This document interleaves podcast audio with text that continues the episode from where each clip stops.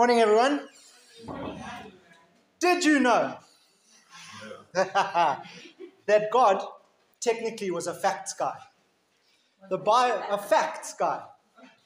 The Bible, well, as well as being a history and being a bit of a novel and an instruction manual, was also an encyclopedia.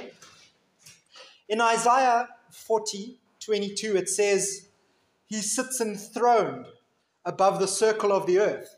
Now, I'm sorry, flat earthers, but circles are round. So God was telling you straight away. And in Samuel 22, it states, The valleys of the sea were exposed, and the foundations of the earth laid bare at the rebuke of the Lord. Now, the existence of valleys in the seas was only discovered, discovered by geologists in the 1900s. Anyway, I digress. I'm not, I'm not promise I'm not going to just spend a half an hour talking about arbitrary facts like I would normally. I'm sure everyone has heard the saying that the more things change, the more they stay the same. And this is very evident when we look at God's Word and realize just how applicable the lessons from 2,000 years ago and longer are, even in this strange and confusing modern world that we live in. And I promise there was no ChatGPT involved in doing this sermon. Trust me. Um, with that in mind, can we just bow our heads and ask God for his blessing as we hear his word this morning? Lord, thank you for allowing us all to be here today, and we just ask that you open our hearts and minds to receive your message, to hopefully understand it, and take away something that will help us grow closer to you. We ask that you are with each and every person here and that their lives are forever changed in knowing you. We ask this all in your Son's holy name. Amen. So thank you to the Lord for allowing me to be his loudspeaker today. Uh, unaccustomed as I am to public speaking, I will try my best to engage and enlighten you on our chosen passage. And that today is from 1 Peter chapter 1, verses 13 to 25. And my, the title or what my sermon will be about is Exiles in a Modern World. So if you want to turn to 1 Peter 1, verses 13, and I'm going to read through the passage, and as I do, I'd like you to follow along and just think about the kinds of challenges that we face as brothers and sisters in our walk with Christ each and every single day. Therefore, with minds that are alert and fully sober, set your hope on the grace to be brought to you when Jesus Christ is revealed at his coming. As obedient children, do not conform to the evil desires you had when you lived in ignorance. But just as he who called you is holy, so be holy in all that you do. For it is written, Be holy, because I am holy. Since you call on a Father who judges each person's work impartially, live out your time as foreigners here in reverent fear. For you know that it was not with perishable things, such as silver or gold, that you were redeemed from the empty way of life handed down to you from your ancestors, but with the precious blood of Christ, a lamb without blemish or defect. He was chosen before the creation of the world, but was revealed in these last times for your sake. Through him, you believe in God, who raised him from the dead and glorified him, and so your faith and hope are in God. Now that you have purified yourselves by obeying the truth, so that you have sincere love for each other, love one another deeply from the heart. For you have been born again, not of perishable seed, but of imperishable, through the living and enduring word of God. For all people are like grass, and all their glory is like the flowers of the field. The grass withers and the flowers fall, but the word of the Lord endures forever. And this is the word that was preached to you. So, if we look here, the first thing that we need to understand is the author of this text is Peter. Peter, who some people say was the most favored of all the disciples. Peter, who was the rock on whom Jesus was going to build his, build his church. Peter, who was present at miracles. Peter, who performed healing after Jesus was gone, along with the other apostles. I mean, this really sounds marvelous and miraculous. And it's really impressive. But in all of that, Peter was just like us. Peter was a man. He had doubts, he had fears. He didn't feel good enough. And he felt sometimes as if he was swimming against the tide when compared to the vast majority of humanity at that time. So, as he wrote this epistle, mainly aimed at Christians and Gentiles who were in exile, and this is going to maybe sound a bit familiar with our modern world. People who were exiled, strangers, foreigners, out of sync with the culture and the world around them. He was writing to try and tell them how to act and think as Christians in this situation. He's trying to remind them of the nature of their relationship to God and our relationship to God now, and the response that it should invoke in us. He's reminding us of who we belong to as those who have been redeemed by Christ. If we take a look at the first three verses, I'll just read it. It says, Therefore, with minds that are alert and fully sober, set your hope on the grace to be brought to you when Jesus Christ is revealed at his coming. As obedient children, do not conform to the evil desires you had when you lived in ignorance. But just as he called you is holy, so be holy in all that you do. For it is written, Be holy because I am holy. Straight away, we're reminded here that there was some good news that these people were hearing. News of the news that Jesus would return and our salvation would be at hand. In these first few verses, we're told of an imperishable inheritance that we are going to receive. And immediately, when we hear stuff like that, when we hear some news, any news, the question arises and so now what? What are we going to do with that? I know that a question we often, that's a question we often face in many aspects of our lives. I mean, personally, when I found out that Tammy was pregnant, I was euphoric. I was happy. I was overjoyed. And then when that wore off, my brain kicked in and went, and so now what? What am I going to do? And especially when we thought it was going to be triplets. Um, so we see that the first word there is therefore, and, that, and that's a clue there that Peter's writing that he's got some information. And Peter is writing this, but it's God who's speaking through him. And he's saying, Okay, I understand you're going to have some questions, but calm down.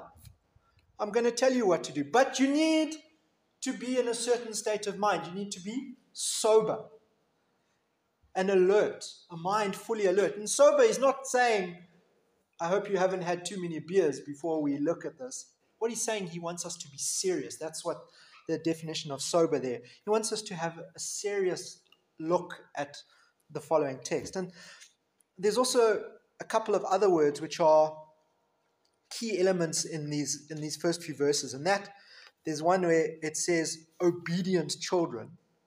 We all know the meaning of obedience. We all know that that's what God expects of us. But the other word there is holy. Holiness and obedience is what God expects.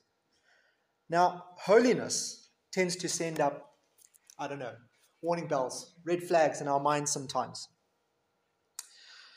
God is holy. Jesus is holy. But we're not holy. I for sure am not holy. I mean, I might have a sock or two in the back of my drawers. That might be holy, but that's a different story. In this day and age, we're trying to be our best. We're trying our best, sorry. We're trying our best to be culturally relevant, just for the sake of winning over the lost and the unbelievers to the side of Christ. Well, holiness in that aspect, it sounds a little outdated. But is it? Is holiness outdated? And if it is, what are we going to do with this scripture's direct instruction? Be holy, because I am holy. Answer to these questions may be, may be found in the definition of holiness. The modern interpretation of holiness is usually stated as a person's private moral choices. But I think somewhere along the line, we've actually missed the real meaning. God's definition of holiness is more being dedicated for God, being set apart from sin and its influence. And that's a key word, influence, when we think of how many people are influencers in this day and age. And with that in mind, is it possible for us to be holy? Can our minds be sober and be fully alert when there's influences around? Should we even lead a life of holiness? Well, it's funny you might ask that because I have a few thoughts. Holiness has a few aspects in that I think that we need to be reminded of. Holiness, first and foremost, reminds us of the character of God. As you know, we're expecting, and one of the fun things associated with having a child is when everyone asks, Who do you think the baby's going to take after? Who's it going to look like? I, I think it's quite amusing when you someone says, Oh, they've got their mom's nose or their dad's chin or their uncle so and so's bald spot and weird middle toe. And granted, there are some physical characteristics that will identify a child, but children often also copy other characteristics of their parents. It's the nature of children to imitate their parents. And we should delight in imitating God's character. We should delight in the fact that in these verses, Peter is reminding us and them in those days as Christians to be like God because He is our Father and because His moral excellence, His moral choices are beautiful they are desirable. And to be like Him is the best way to be. If we want to take away anything from this part where the character of God, maybe it's helpful to remember how good and loving God is, but also to think if we any of us remember those little bands people always used to wear, WWJD, what would Jesus do? I bet you if he was in my shoes, perhaps he wouldn't be doing some of the things that we do in this day and age. Second thing holiness tells us is it reminds us about the discipline of God. God both blesses and disciplines Christians according to their conduct. And we're told that there's a healthy outcome from this. And that healthy outcome of God scrutinizing every action we take and every thought that we think is mentioned in those verses relevant fear. This fear, I believe, is, arises from the fact that if we don't act in a godly manner, God is going to bring necessary and consequential discipline into our lives that will correct our course. Think of it, if you will, as God's sjambok or his slipper. That reverent fear should be brought about by asking, Does what I'm doing stand up under God's scrutiny. Because if it doesn't, He's bringing the discipline. And the third thing that holiness should remind us of is the price and plan of our salvation. In these verses, Peter reminds us of the ultimate motive for holy living our salvation. He reminds us of the price that Jesus paid and in verse 18, Peter uses the word redeemed. Now, I don't know how often any of us use that word in our daily lives, except if we've been lucky enough to be given some kind of a coupon for Android or Apple Play and we're redeeming those funds. But in those days, when the passage was written, there were probably about 60 million slaves that existed in the Roman Empire. And those slaves could purchase their freedom if they could get enough funds. And this purchasing of freedom or redemption that they could get was a precious thing, it was a costly thing.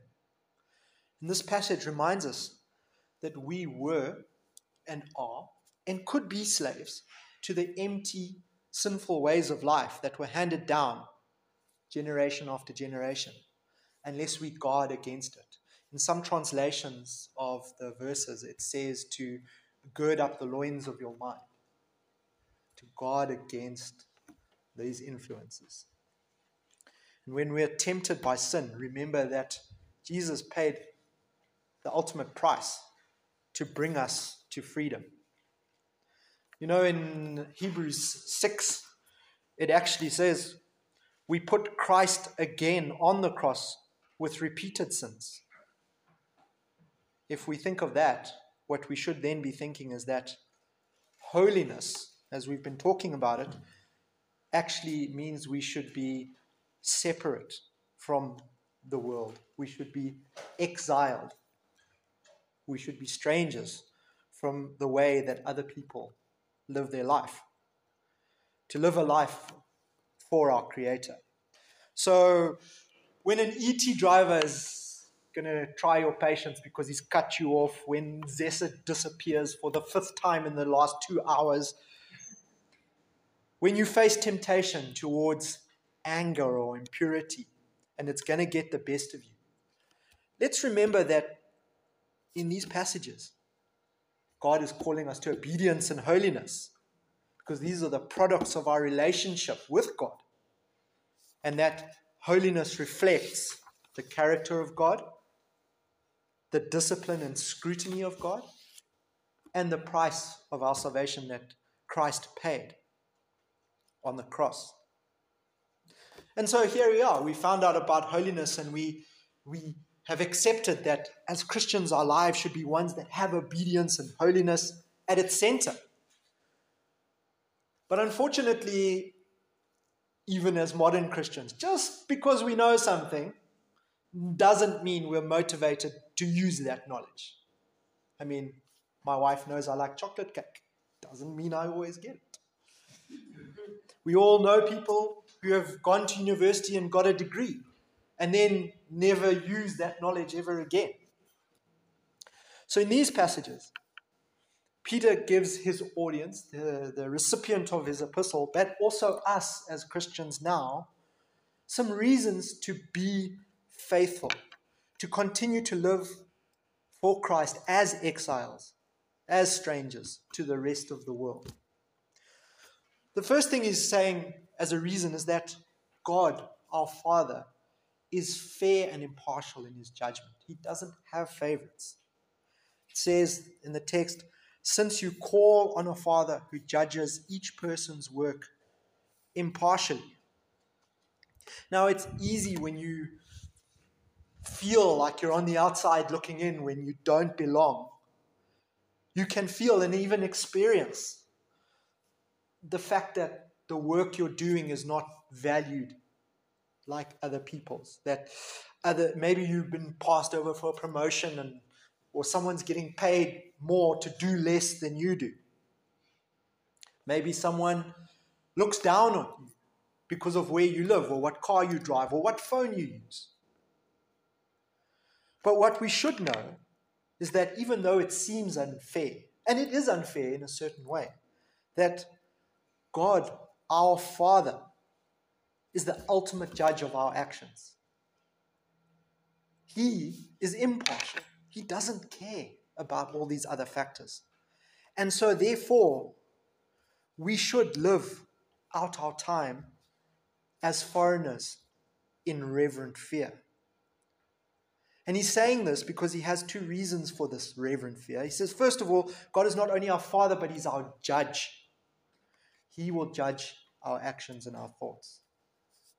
And the second reason is because, as was mentioned earlier, we've been ransomed or redeemed from our former sinful ways that we've inherited from friends and family and the culture around us. So live your life in reverent fear because even though we've been redeemed, we're not excluded from God's judgment. It's impartial, sure, but He's not going to ignore bad behavior. God's sjambok. Just remember. And warnings like this are one of the ways that God uses the Bible to keep us from complacency. The second reason that we have to, to live in this way is that the salvation we have is imperishable. It's there in the text, imperishable.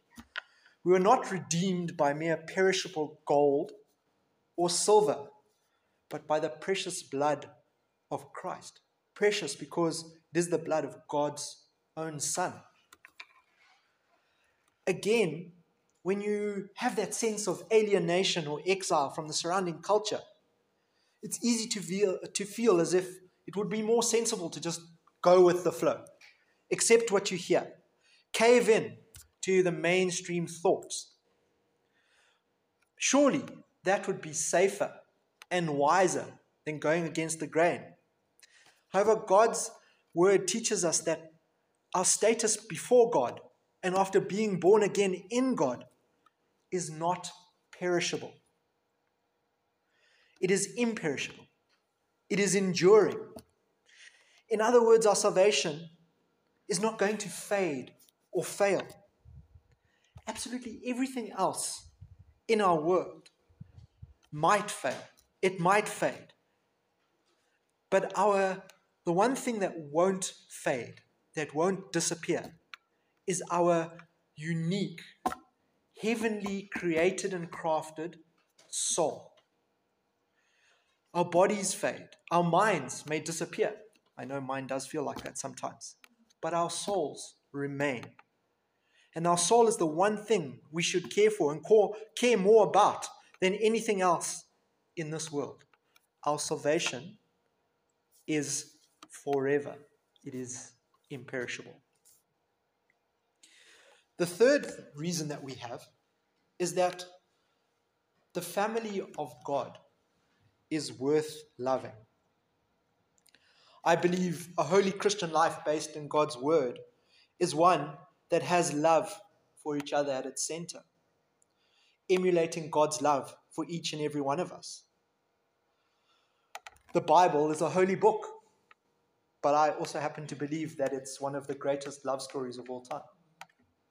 Loving each other is a command from Jesus. We can see it in many of the scriptures. In John 13, it says, A new command I give you. We sing this Love one another as I have loved you. So you must love one another. By this, all men will know that you are my disciples, if you love one another. In Romans 12, it says, Be devoted to one another in brotherly love. In Romans 13, it says, Love does no harm to its neighbor. In Ephesians 4, it says, Be completely humble and gentle. Be patient, bearing with one another in love. When you're alienated, when you're a stranger, it can seem as if you're unloved and on your own. When I moved here from Bulawayo to Harare, I felt it, it was really difficult to fit in at first. It took me a couple of years before I made any friends, and now here I am. I have the love of a marvelous Harareite who uh, decided to marry me. And when you enter the family of God, when you make that decision to be loved by your Christian family, you then can expect that you can love one another. You're not on your own. You have brothers and sisters who will care about you, and this love that God expresses in the Bible is one of his most defining characteristics his true, unconditional love. He expresses his love in his purest form, and it doesn't matter what kind of people we're dealing with, whether it's someone you like, whether it's someone you can't tolerate, whether it's someone we work with, someone we live with, whatever the case may be, love should always be at the center of where we begin things. Our normal modes of speech, of conduct, of emotions, and thoughts should first and foremost be filled with the love that God has for his family. And the final thing that, that, that living with this obedience and holiness, the, the, the reward that it has, and that is something that we often overlook is that the word of God endures forever. The Bible is an important book. I've already told you it's an encyclopedia, it's a love story. But it's more than that. It's the way that God speaks to us. When we read the Bible, in 2 Timothy chapter 3, it says, All scripture is breathed out by God.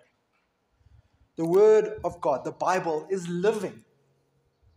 It's as relevant today as it was 2,000 years ago when Peter was, or however long ago Peter was writing this, this letter.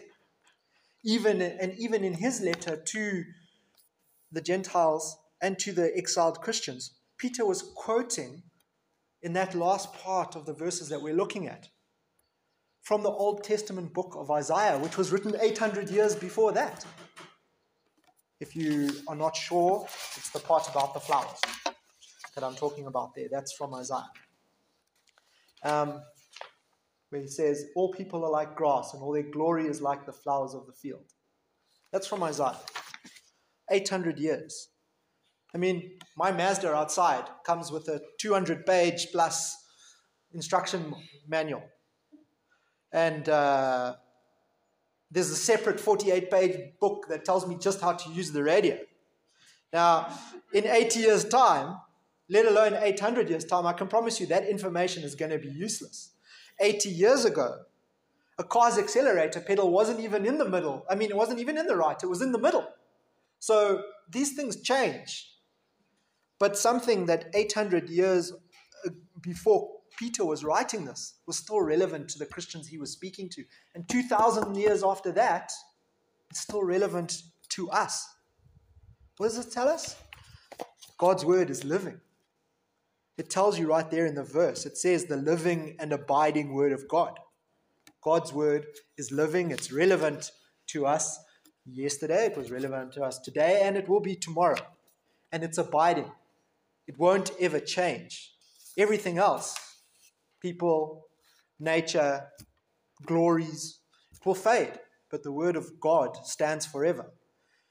We, each of us, have the very word of God Himself as our rock and our foundation in our life. That's one of the rewards we have for being Christian and for being born again. It doesn't matter how dodgy and shaky the society around us may seem, but God's word will not fail us. In His word, we can put our trust. And so now, as I reach the end of my message today, I want us to look back and see these verses in this section as kind of a good news, bad news situation. I could ask you, what do you want first? Good news or the bad news? But let's be honest. We all like to get good news, and none of us like to get bad. Unfortunately, just like the our fellow Christians who Peter was writing to all that time ago. We're in exile. We face opposition. We're living in a world that doesn't want to hear the good news, doesn't want to hear the Christian message. These people are not interested in hearing what's best for them. God expects us, as His children, to be something different to that. Our lifestyle is meant to be totally different from what the world thinks is right. Our lifestyle is meant to reflect that we are more willing to love and to serve, to be obedient, to be holy, than to seek meaningless pleasure for just ourselves. God wants us to dare to be exiles, to be alienated, to not conform to the modern day norms of acceptance and of compromise. He wants us to do as Paul said in his letter to the Thessalonians, where he wrote, Brothers and sisters, we urge you to warn those who are lazy, encourage those who are timid, take tender care of those who are weak.